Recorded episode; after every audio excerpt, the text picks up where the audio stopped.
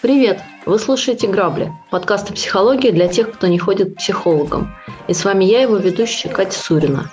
Наша сегодняшняя тема – вечная жертва. Есть люди, которые уверены, что мир обошелся с ними несправедливо. Вне зависимости от реальных событий они находят причины быть несчастливыми.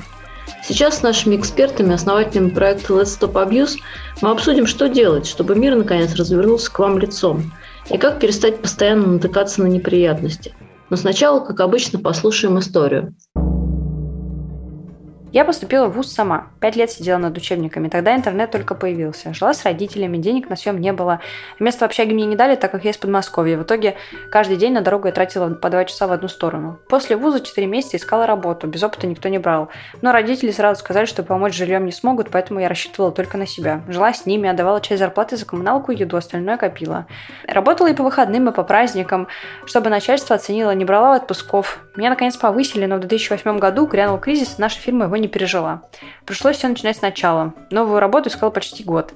Накопила в итоге на первый взнос по ипотеке, потом еще собирала на ремонт. Все это время толком не было никакой личной жизни, хотелось выйти замуж, уже имея жилье, чтобы потом не попрекали, что бесприданница. Ну, а потом появился достойный мужчина, я уже тогда жила в своей однушке. Решили родить ребенка, обнаружились у меня проблемы, пришлось оперироваться. В итоге забеременела, родила. Работала до последнего, сейчас ребенку уже почти 3 года. Надо выходить на работу, ипотеку пока гасит муж, но ему одному тяжело. На прежней работе поменялось начальство, отдел сильно сократили, на моем месте теперь другой человек. Я как-то напомнила о себе, но мне намекнули, что обратно не ждут. Места нет, да и нужен человек, который будет работать постоянно, а не уходить регулярно на больничные. И такой у них сейчас есть и работает, вместо меня.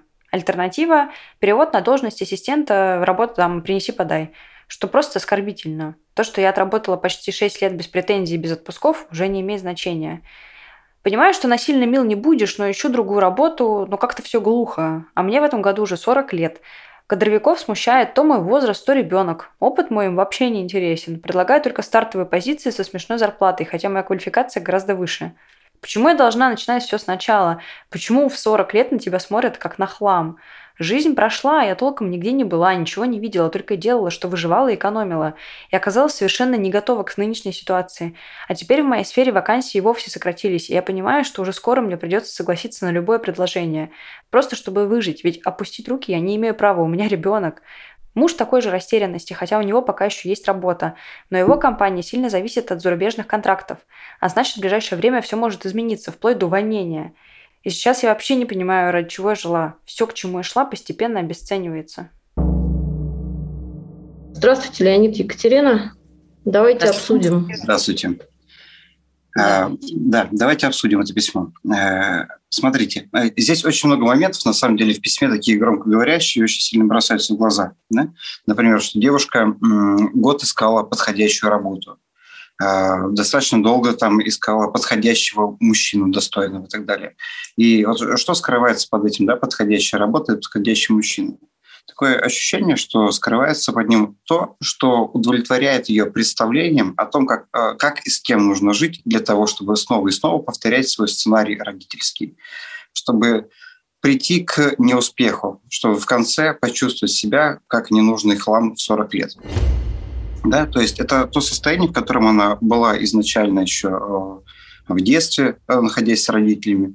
Почему она говорит о том, что как бы, чтобы не чувствовать себя бесприданницей, да? То есть ее упрекали в этом явно неоднократно, да? Типа ты кто, у тебя ничего нет и так далее. И она снова и снова пытается перепрожить этот сценарий, находясь в состоянии вот этой жертвы, да? И ищет подходящего мужа, у которого возникнет скоро проблема, ищет работу, да, с которой ее выгонят и так далее. То есть на самом деле мы все понимаем, да, что работы достаточно много, но по каким-то тем или иным обстоятельствам она казалась ей не очень подходящей или, возможно, ей казалось, что не справится, неважно. Но она просто искала ту самую, где ее в итоге обесценят. Ну, собственно говоря, что с ней в итоге и произошло. Да? Вот. То есть это опять история из детства получается.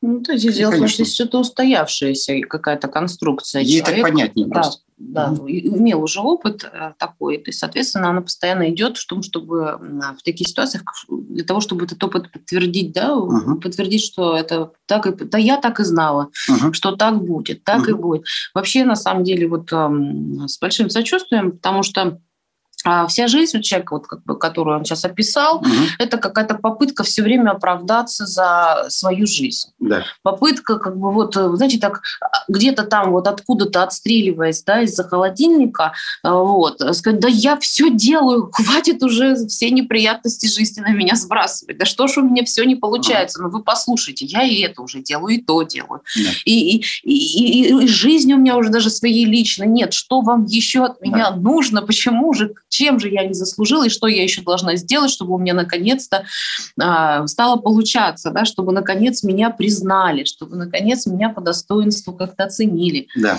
Какое-то отчаяние, мне кажется, здесь даже присутствует. Конечно. Однозначно. Почему? Потому что она считает, что свою, как бы, то есть вот право жить, его надо еще заслужить. Да? Я должна что-то дать, чтобы взамен получить свою свободу личную. Я должна что-то дать от себя, еще один кусок откусить, чтобы иметь нормальную семью. И чтобы не попрекали. Да, чтобы не попрекали, чтобы вообще иметь право, в принципе, то есть жить нормально. Но только проблема в самой в этой установке. Жизнь не надо заслужить, и свободу не надо заслужить. Она есть изначально. Соответственно, что она будет делать? Она будет искать тех людей, которые будут ее вставить в эту ситуацию, обесценивать, заставлять ее заслуживать. Да? Она окружается такими людьми вплоть до работы. Да? То есть там, где в итоге скажут спустя 6 лет, что ваши навыки нас не интересуют. Вот к этой девушке хочется обратиться. Как вы думаете, реально на любой работе работают люди, у которых опыт не важен, стаж не важен? Нет, конечно же. Да? То есть это надо еще постараться было найти такую работу, где стаж не важен, где этот опыт ее не важен. Да? Там, где в итоге после всего того, что она вложила, что ей скажут: иди, принеси, подай, поработай. Да? Она говорит, то есть вот здесь вот есть простройка границ. Она говорит, для меня это унизительно, да? То есть недопустимо. Это хорошо, потому что те, которые находятся еще более глубоко в жертвенном состоянии, да, они скажут: ну хорошо, ну а что делать? Но она этого и опасается. Она говорит, что я чувствую, мне скоро придется даже на это согласиться. Не надо. То, что она показывает миру, то мир и считывает. Если она обесценивает себя, она себя обесценивает. Она видит только плохие какие-то качества. Вот. И даже если они хорошие, она все равно их в своей голове как-то переинтерпретирует в негативные. Соответственно, она это и предъявляет миру. Да? То есть весь ее посыл туда, он звучит: ну вот, да, вот, ну вот какая-то вот позиция опять вот этой вот жертвы, которую надо пожалеть. Нужно с каким-то образом с ней как-то относиться со вниманием и бережно с ней. Вот она как будто запрашивает, чтобы о ней позаботились. Вот. Не разделяет вот эти вещи, что личные отношения, да, и объективный какой-то подход. Она как будто бы пытается сказать: смотрите, я ничтожная на самом деле. Примите меня такой. Я дофига чего умею. Как бы сама-то я по себе так ничего не значу. Посмотрите, а как она даже выходила замуж, да? Она не видит ценности в себе. Она сказала, что я пойду замуж, только когда у меня будет квартира. Вот с квартирой пойду. Да? То есть, я, конечно, извините, что я такая тут никчемная, бесполезная. Но зато у меня квартира есть. Да. Вот выходите замуж, женитесь на квартире на моей. Да, вот в награду появился достойный мужчина. То есть вот это заслуживание опять, да? В чем состоит, в принципе, позиция жертвы? Она что-то заслуживает и ожидает вознаграждения. Она где-то терпит и ожидает того, что за то, что она терпит, она в итоге получит за свои страдания какую-то компенсацию. Да. Вот. Вероятнее всего, да, вот к вопросу о том семейный сценарий, позиция мамы. Вот. То есть то, что мы называем, да, родительские послания. Там, то есть это какое-то отсутствие безусловной любви, что ли, в детстве? Что это такое? Это однозначно отсутствие безусловной любви, точно. Это как один из компонентов. Да? То есть всегда всю жизнь надо было заслуживать. Вот помыла посуду, вынесла мусор, помогла там дырку на коленке зашить брату. Ну тогда молодец. Сама по себе ты не представляешь ценности. То есть тебя просто так никто любить не будет. Да, вот пойди, накопи, заработай, и тогда тебе скажут, что ты молодец. А сама по себе ты не имеешь ценности. Да? То есть девушка говорит: я нашла достойного мужа. Это что означает? Это не в награду, на самом деле. Это означает, что она сама достойна, только она в себе это признавать отказывается. Да? Она имеет большой опыт работы, но она обесценивает это. Вот. Ей в первую очередь нужно подумать, зачем она себя обесценивает. Что за голос в ее голове звучит, когда она начинает себя ругать? Да? Вот ты такая никчемная, надо было то-то, то-то. Это чей голос вообще? Ни один человек не умеет сам себя уничтожать. Это всегда делает интроект какого-то родителя. Да? То есть чьи-то послания в голове звучат в этот момент.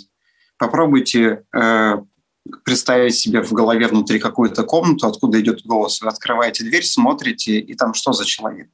Если, чаще всего это будет один из родителей. Чуть реже кто-то из бабушек, дедушек, да, кто просто очень много времени занимался этим ребенком. Здесь про родителей, к сожалению, вообще практически ничего не сказано, да, поэтому придется достроить немножко, наверное. Здесь про родителей только то, что они скажут, что мы тебе помочь ничем не можем. Более того, даже пока ты будешь с нами жить, ты будешь оплачивать коммуналку и еду. Да, появляется, скажем так, проекция, да, то есть речь идет не про родителей, да, потому что мы рассматривали такие письма, где вот там, они то, они это, то есть идет такой слиятельный процесс, в котором какие-то отношения такие полудетские, полувзрослые, непонятные, а здесь вот эту родительскую семью как будто заменяет работа. В итоге, рабочий коллектив, в итоге, отношения начальника, кадровики. Она куда может, туда ее переносит. В любом случае, там явно не пройдена сепарация с родителями. Да? То есть до сих пор эти родительские установки не имеют чрезвычайно важное значение. Она с ними идет, она находит подходящую работу там, где ее руководитель напоминает ей то ли отца, то ли мать. И она с этими же установками идет туда. Там же ее точно так же обесценивают. От того, что на работе ты должна еще доплачивать за еду, за коммуналку, да, то есть твой опыт тут ничего не играет никакой роли. Все. И по поводу мужа, да, муж вполне возможно нормальный сейчас. Может быть, нет. Здесь очень мало про него информации. То ли он такая же жертва, как она, и она нашла собрата по несчастью, то ли она нашла какого-то одного из этих своих родителей. Но в любом случае она продолжает себя удерживать в ситуации, когда у нее ничего не получится. И ничего не получается только потому, что она сама-то хочет. Бессознательно, да, она просто хочет внутренне повторить и перепрожить этот опыт с родителями. Как-то его перепростроить. Но перепроживать его, помещает себя снова и снова в одни и те же обстоятельства. Да, и вообще здесь такая позиция, то, что мы называем из дефицитарного мира, да, внутреннего. Это когда человек, если так по-простому сказать, для того, чтобы выжить, да, экономит. Можно больше зарабатывать, да. А можно экономить, то есть усекать себя во всех запросах, да, и так далее, ужимать и так далее. То есть можно и так, да, в общем-то, выполнить какие-то необходимые вещи для себя, там, обеспечить свои какие-то потребности. Человек выбирает именно дефицитарную позицию, экономить. То есть ужаться, удавиться, за счет себя делать. Да? Я и этого-то недостойна. Я сейчас еще сокращу немножко. Я слишком много ем. Это, знаете, как из дюймовочки, да? Когда крот говорит, полсемечка в день – это немного, а 182,5 семечка в год – это уже ого-го. Надо еще ужать, надо до 120 семечек сократить. Естественно. То есть, соответственно, если родители экономили в свое время и считали это ценностью великой, и денег на съем не было, и помощи особо, я так понимаю, тоже, соответственно, она в какое-то время, через какое-то время начинает сама по отношению к себе так поступать. То есть тоже экономить, тоже себя ущемлять, потому что она считает, что она недостойна. Это вообще из внутреннего ощущения идет о том, что «а что ты сделала для того, чтобы тебе дали больше зарплату? А что ты сделала для того, чтобы тебе кто-то помогал?» То есть, по сути, она все время живет в ощущении таком, да, невозможно достичь. Да, кто-то да, а я нет, я никогда, моих усилий никогда недостаточно. Но это на самом деле, опять же, это невроз. Невроз. Да. Потому что что такое вообще любые неврозоподобные состояния? Это отсутствие выбора.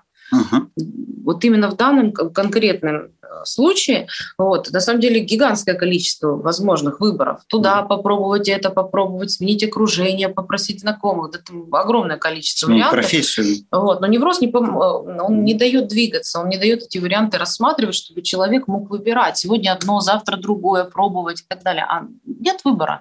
Для себя она решила, что у нее есть только это. Сидеть и думать о том, что всех сократят, и мне придется, там, что он там собирается, вплоть до увольнения. Да, то есть, или подай, принеси, и, вероятнее всего, хоть я и возмущена этим, но, вероятнее всего, мне придется опять в очередной раз унизиться и пойти на это. Да, причем она сейчас явно, судя по письму, уже туда собирается идти. Да? То есть она как бы сознательно она не хочет, но бессознательно, на самом деле, она уже там. И это есть допроигрывание сценария, где она очередной раз докажет, что мир такой несправедливый, люди в нем не очень хорошие, никто ее не ценит. И все это потому, что проблема в ней. Нет, проблема не совсем в ней. Проблема, если возвращаться к запросам, да, почему должна начинать сначала, почему на меня смотрят как на хлам? Потому что вы выбираете среди всех людей именно тех, кто будет смотреть на вас как на хлам. Получается, что пока она не проживет этот сценарий иначе, да, не проиграет его в какой-то ситуации с другим финалом, она не выберется из этого замкнутого круга. А как ей прожить его иначе? А финал у нее будет всегда один и тот же. Ей не нужно его перепроживать, ей нужно его понять. Да, осознать, как? В первую очередь, да, что происходит, почему столько ограничений. Угу. То есть эти ограничения, все эти ограничения, она устанавливает в себе сама. То есть делается, у человека всегда есть какой-то мотив. Даже если он его не осознает, какой-то внутренний глубокий мотив, да? То есть он пытается чему-то соответствовать. Да? Угу. Вот. В данном случае здесь важно разобраться, кто должен меня одобрить. Да? От чего я до сих пор завишу, от чьей оценки. И что меня парализует внутренне, да? От какого-то другого выбора в этой жизни, если он вообще есть. Да? Потому что в той ситуации, про которую мы сейчас говорим, она для себя уже предрешила. Да, можно сама себе приговор подписала уже, да. То есть кто-то одобряет это, кто-то одобряет в ее голове, да, важно понять, откуда эта история, потому что она вряд ли сама себе ее придумала, вот, потому что здесь важно говорить о том, что ответственность нужно брать, да, что такое вообще позиция жертвы. Вот. Она западает то в состояние такое, да, что вот как бы все остальные ее не понимают, не ценят и так далее, и так далее. Вот. Тогда я снимаю с себя все полномочия. Тогда я умываю руки, и от меня ничего не зависит.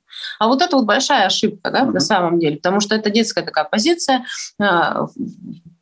просто бездействовать. Вот, и ждать, пока само как-то по себе что-то изменится, и принимать эти изменения уже, как-то к ним адаптироваться. Вот, вот важно вот этот момент в себе осознать. Вот, что она может разозлиться, просто разозлиться на всех. А вот надо понять, на кого. Да? На всех не надо. Всегда есть источник. Идем из родительской истории. Все, что до 15 лет нам показано было в семейном мироустройстве, мы это перенесем в качестве проекции на весь остальной мир уже во взрослой жизни. Чаще всего так и бывает, особенно если есть какие-то деструктивные истории.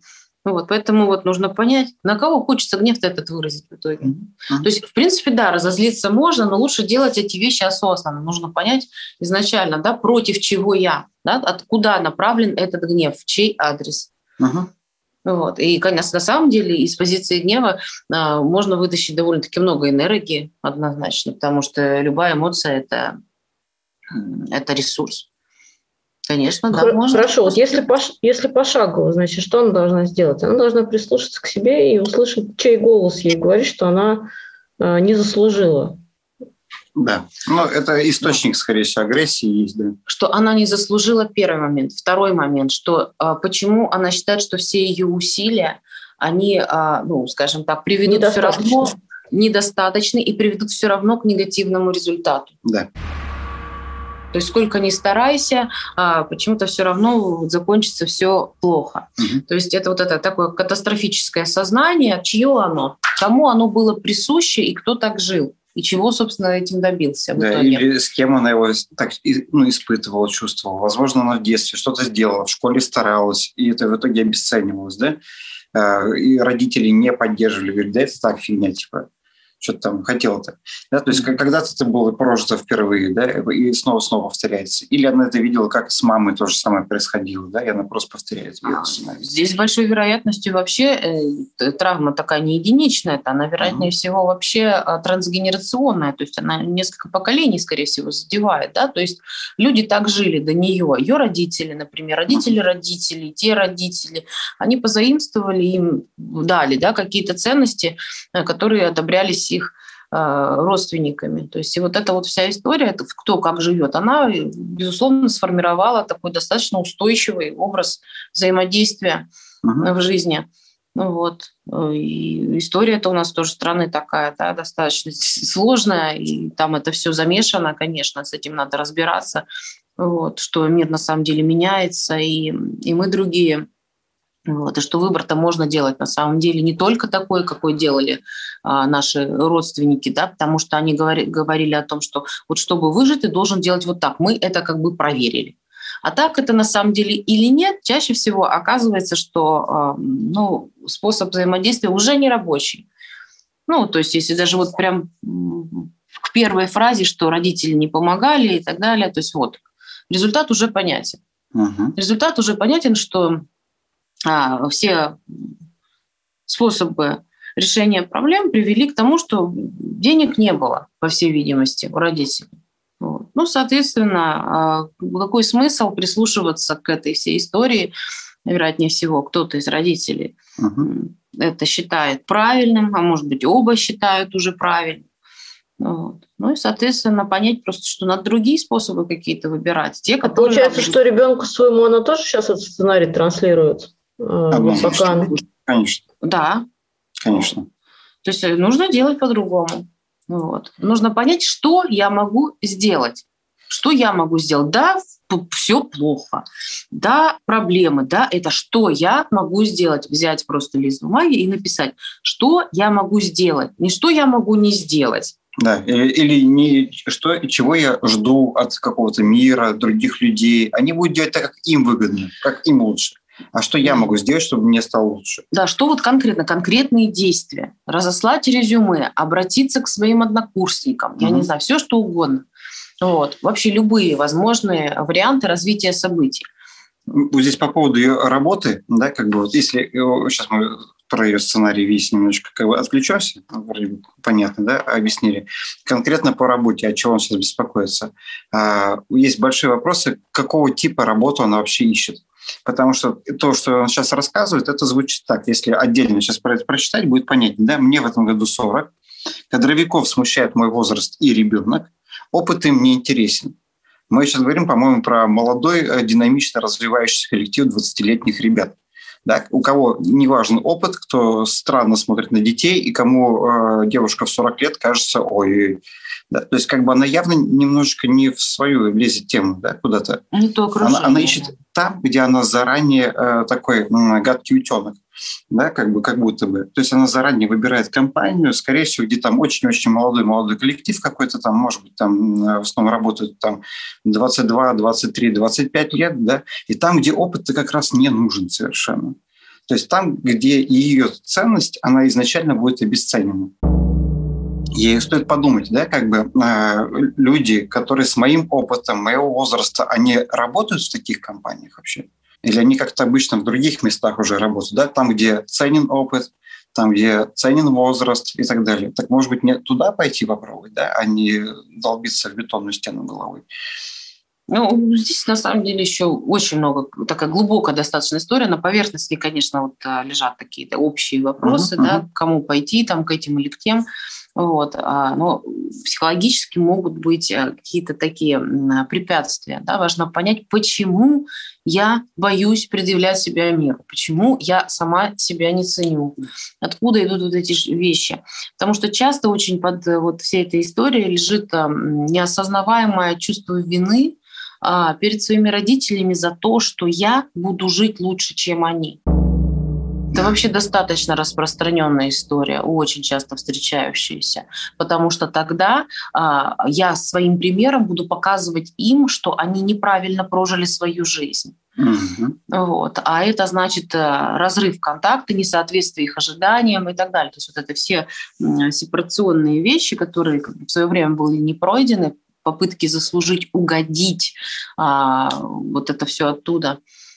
это, возможно, таким стопором мощным является, тоже стоит про это подумать. Виновата ли я буду, если я буду жить лучше, если я сделаю другой выбор, не буду делать так, как жили, не буду жить так, как жили мои родители, не буду применять их какие-то способы выживания. Оторвусь от рода как будто бы своего. Да. Но здесь же такой еще момент. Можно же что-то, можно подумать, а что же я могу еще хорошего взять оттуда? Да. Да, вот где есть вещи, которые мне подходят и с которыми я согласна, которые меня не раздражают и которые я, используя, получаю тот результат, который меня устраивает. А вот есть какие-то там вещи, я их брать не буду, мне не нужно. Вот эти инструменты не подходят мне, да, они не подходят ни в наше время, ни мне лично и так далее. То есть разделить таким образом. Вот. Черное-белое, да, потому что вот невротический мир, он всегда черно-белый. Либо да, либо нет. Либо я вот просто вот все вот умрем, но флот не опозорим, вот, либо ничего не решаю, умираю, вот, и так далее. То есть, то есть это полностью бездеятельная позиция, либо это позиция просто лечь везде, да, на все, по всем, так сказать, сферам жизни, забивать дырки. Не надо. Найдите какую-то золотую середину, найдите какой-то личный свой вот для себя подход. Вот, это знаете, важно. Хотела что спросить. Вот мне кажется, я не знаю, насколько это про сценарии, от письма в целом веет какой-то глубокой печали, что вот все зря, жизнь прошла зря, при том, что объективно, ну, она живет в своей квартире, со своим мужем, который вроде бы нормальный, с ребенком, как бы единственное затык это то, что после декрета она не может найти нормальную работу, да, ну и то ее пока что, ну, в общем, как бы еще это не окончательный вопрос решен, но при этом, на самом деле, история с работой, такой, как она описала, складываются, ну, сталкиваются примерно все женщины, которые выходят после декрета, если это они выходят не в 20 лет, потому что у всех работодателей примерно одни и те же опасения в этом случае, да, что там ребенок в садик, болеет и так далее. Вот. То есть на событийном уровне ничего экстраординарного, что можно было бы сказать, что жизнь прожита зря, и все зря, и вот уже не знаю, за что держаться, не происходит. Да? При этом от письма прям веет безнадежностью. Вот это с чем связано? Ну, потому что на самом деле это не совсем так, как вы сейчас описали. У нее явно есть внутренние запросы, и они глубоко-глубоко не удовлетворены.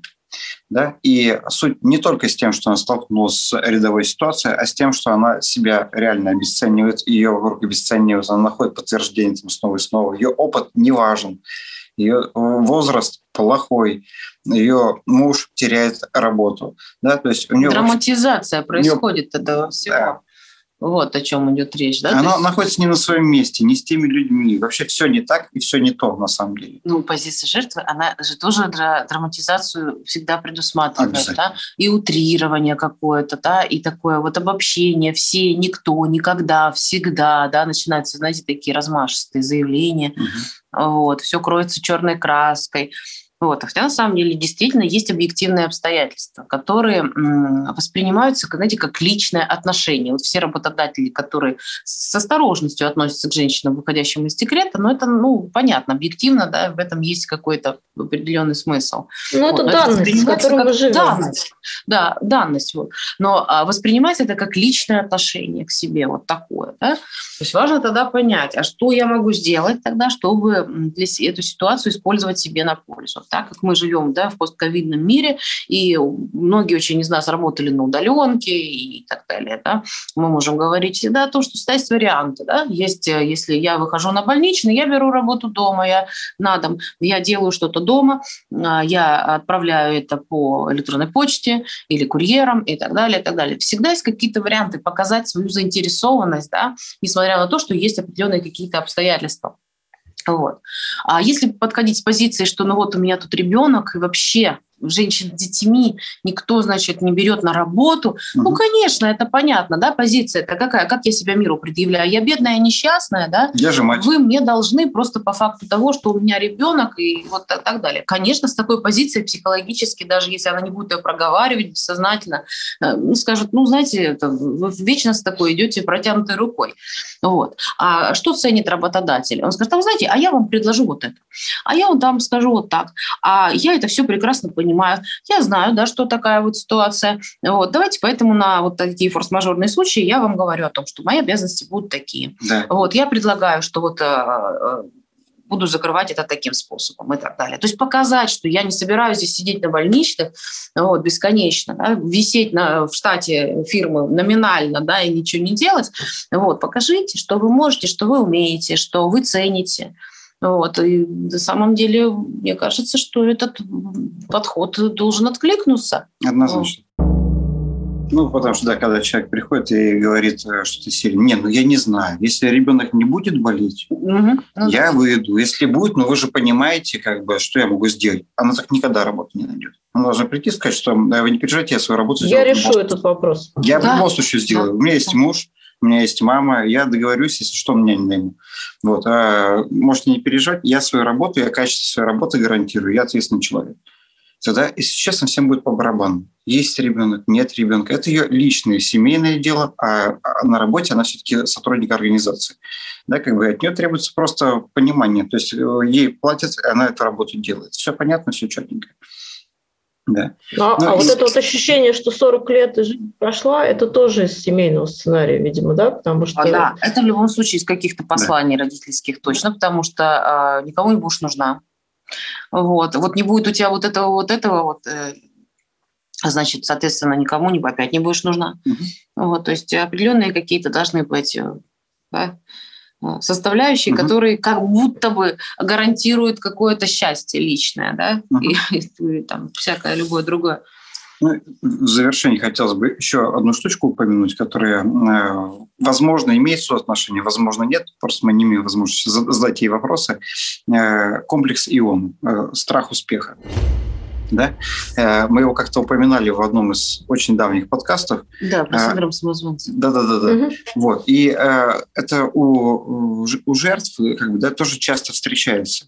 То есть что он по сути означает? Я очень боюсь, что у меня наоборот все получится. Ведь если у меня получится, у меня будут какие-то силы, возможности, средства, мне придется брать на себя ответственность и принимать какие-то решения. Как ими распорядиться, кому дать, кому не дать и так далее. Поэтому мне проще сидеть как бы в жертвенной позиции, потому что не дай бог у меня все получится. Ну а если еще кто-то позавидует, то тогда я стану кем? Изгоем, да, потому что огромное количество людей поддерживает именно вот эту вот позицию, которая сейчас вот описана в письме.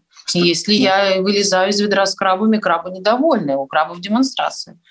Вот, естественно, это как это, так это. Вот, поэтому, конечно, нужно выдерживать эти вещи, когда ты идешь против, вот, если твое окружение, да, составляет вот такие, поддерживают это, а чаще всего так и есть, вот, то нужно понимать, что это окружение будет сопротивляться очень, потому что раньше было нормально, а теперь солено, как в том анекдоте, поэтому... И сделать-то ей что тогда? Ну, если у нее действительно такое окружение, которое поддерживает вот это ощущение «не вылезай». Идти своей дорогой, не обращать внимания на мнение окружения. Значит, да, ну, дистанцию определенную выстроить, понять, какие люди тянут реально, да, в какую-то старую историю. Люди, которые завидуют, люди, которые постоянно подстрекают на какие-то вещи такие, да, которые вам глубоко неприятны, тоже отследить эти вещи, да, какие люди на вас влияют каким-то положительным образом, а какие, от каких только раздражений идет, да, и неприятные какие-то эмоции. Потому что на самом деле мы растем только в правильном окружении. Вот. Если окружение, ну, оно токсичное или какое-то, ну, негативно отражающееся на наших, да, действиях, ну, соответственно, важно понимать, с кем я нахожусь рядом. Нужно дистанцию правильную выстраивать. Конечно, сложно нам всех там послать, сказать, все, я теперь расчищаю себе дорогу. Ну, постепенно, по крайней мере, да, сокращать общение с теми, кто не откликается. Да. Вот, а с тем, кто, в общем-то, поддерживает, да, и вы поддерживаете этого человека, получаете, да, какое-то сбалансированное общение. С этим человеком, может быть, есть смысл возобновить, например, общение или увеличить его. Да, знаете, есть такая установка, если у вас в друзьях 5 миллионеров, у вас просто нет шансов не стать миллионером. Вот, вас все равно тянет за собой то общество, где вы находитесь. Если вокруг вас болото, вы там и будете тонуть. Да? Если вы можете, меняйте как бы, окружение на комфортные, более высокоразвитые, более там зарабатывающие, да, в данном случае очень много фрустрации по нее. Да, не в смысле, что так, все, ты сколько получаешь? 20 тысяч в месяц? Нет, что ты не друг. Нет, более деятельные, я бы сказала. Более эффективные, более ответственные, более взрослые. Гибкая, да, вот как бы не то, что вот так и так и так, да, вот что очень часто такая... Да, open mind такой, да, развивающиеся люди. Идите туда. Да, то есть, а люди, которые у вас высасывают дикую энергию, которые говорят, все плохо, все ужасно, вокруг перспектив нет. Слушайте, заканчивайте с ними общение. Сейчас дистанцируйтесь максимально с Новым годом, с днем рождения. Ну, тем более, да, есть же всякие еще, ну, я не знаю, когда их не было, но, вероятнее всего, это какая-то нормальная, обычная история, да, про кризис экономические, финансовые и так далее. Из одного в другое как-то это все перетекает, да, и эта стабильность, да, раз она всегда не наступает, она все равно как бы где-то колеблется, да, вот эта кривая. Вот. Соответственно, нужно быть гибким, нужно менять подходы, вот, и людей, которые, соответственно, могут вам в этом помочь своим опытом, да, вот важно с такими людьми общаться, у которых есть опыт положительного преодоления каких-то кризисов. Но в данном случае, почему я говорю про финансовые, потому что, ну, нужно реализовать себя, да, и обеспечить себе устойчивость какую-то материальную. Вот, постепенно.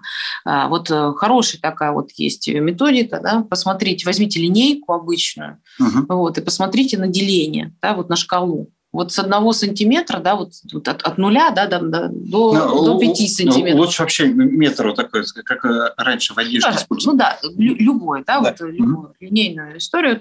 Вот, и от 0 там, до 5 сантиметров. Вот вы не перепрыгнете быстро, да, потому что, ну, как бы будет тяжело, потому что там еще много-много-много маленьких делений. Вот, и, естественно, вы разочаруетесь, вы начнете паниковать, вот, вы скажете, у меня опять ничего не получается, потому что я хочу слишком быстрого результата здесь сейчас, иначе ждать я не могу. Поэтому мы берем и начинаем смотреть, да, по миллиметру. Раз, вот так. Следующий миллиметрик, еще один, похвалить себя, да, сказать, вот, я делаю теперь вот это, вот это, вот это по-новому. И так постепенно по системе вот этих вот маленьких шагов по этим миллиметрам преодолеваются, на самом деле, достаточно большие расстояния. Вот. И обратите внимание, пожалуйста, где вы, девушки, да, в данном случае обращаюсь, где вы хотите сразу здесь быстро... Плюс 5 см. Да, плюс 5 сантиметров. Да? Нет, то есть... это 50 маленьких шажков. Каждый по отдельности, по очереди. Это детская позиция. Я хочу все и сразу. Вот все. Вот у меня вот вчера еще было так, а сегодня все должны сказать, вот, все, 40 лет стукнуло, твой опыт оценен, на тебе медаль, приварим к груди, вот, и так далее. Да? Нет, как бы надо для этого что-то делать. Надо для этого что-то делать. И в первую очередь не надо ждать, пока люди изменят отношение к вам или еще что-то. Вы к себе измените отношения сами. Да? И тогда, возможно, вы и людей будете других выбирать, и окружение другое, и работу другую. И, ну, это вообще ключевое. Это вообще ключевое. Меняйте отношение к себе в первую очередь, да, потому что, на самом деле, если вы его не меняете, вы свое окружение выбираете тех людей, которые с таким же отношением к себе, как и у вас. Тоже такие же невротики, которые ходят, вот, да, и друг за друга поддерживают, так сказать, неустойчивость друг друга. Нужно иметь смелость определенную. Это важный такой момент, да, и задать себе вопросы, что меня останавливает. Да, да? Напомним, что смелость по Марку Твену – это не отсутствие страха. Смелость – это просто умение им управлять. То есть держать его под контролем. Страшно всем, все нормально, не переживайте. Хорошо, спасибо. Давайте пожелаем девушке все-таки обрести устойчивость, поменять отношение к себе, а там за ним и весь мир подтянется. Я напоминаю нашим слушателям, что вы можете прислать нам свою историю на почту grabli@myrambler.ru, и мы ее обязательно обсудим. Спасибо, что вы с нами, не пропускайте наши новые выпуски, и до встречи через неделю.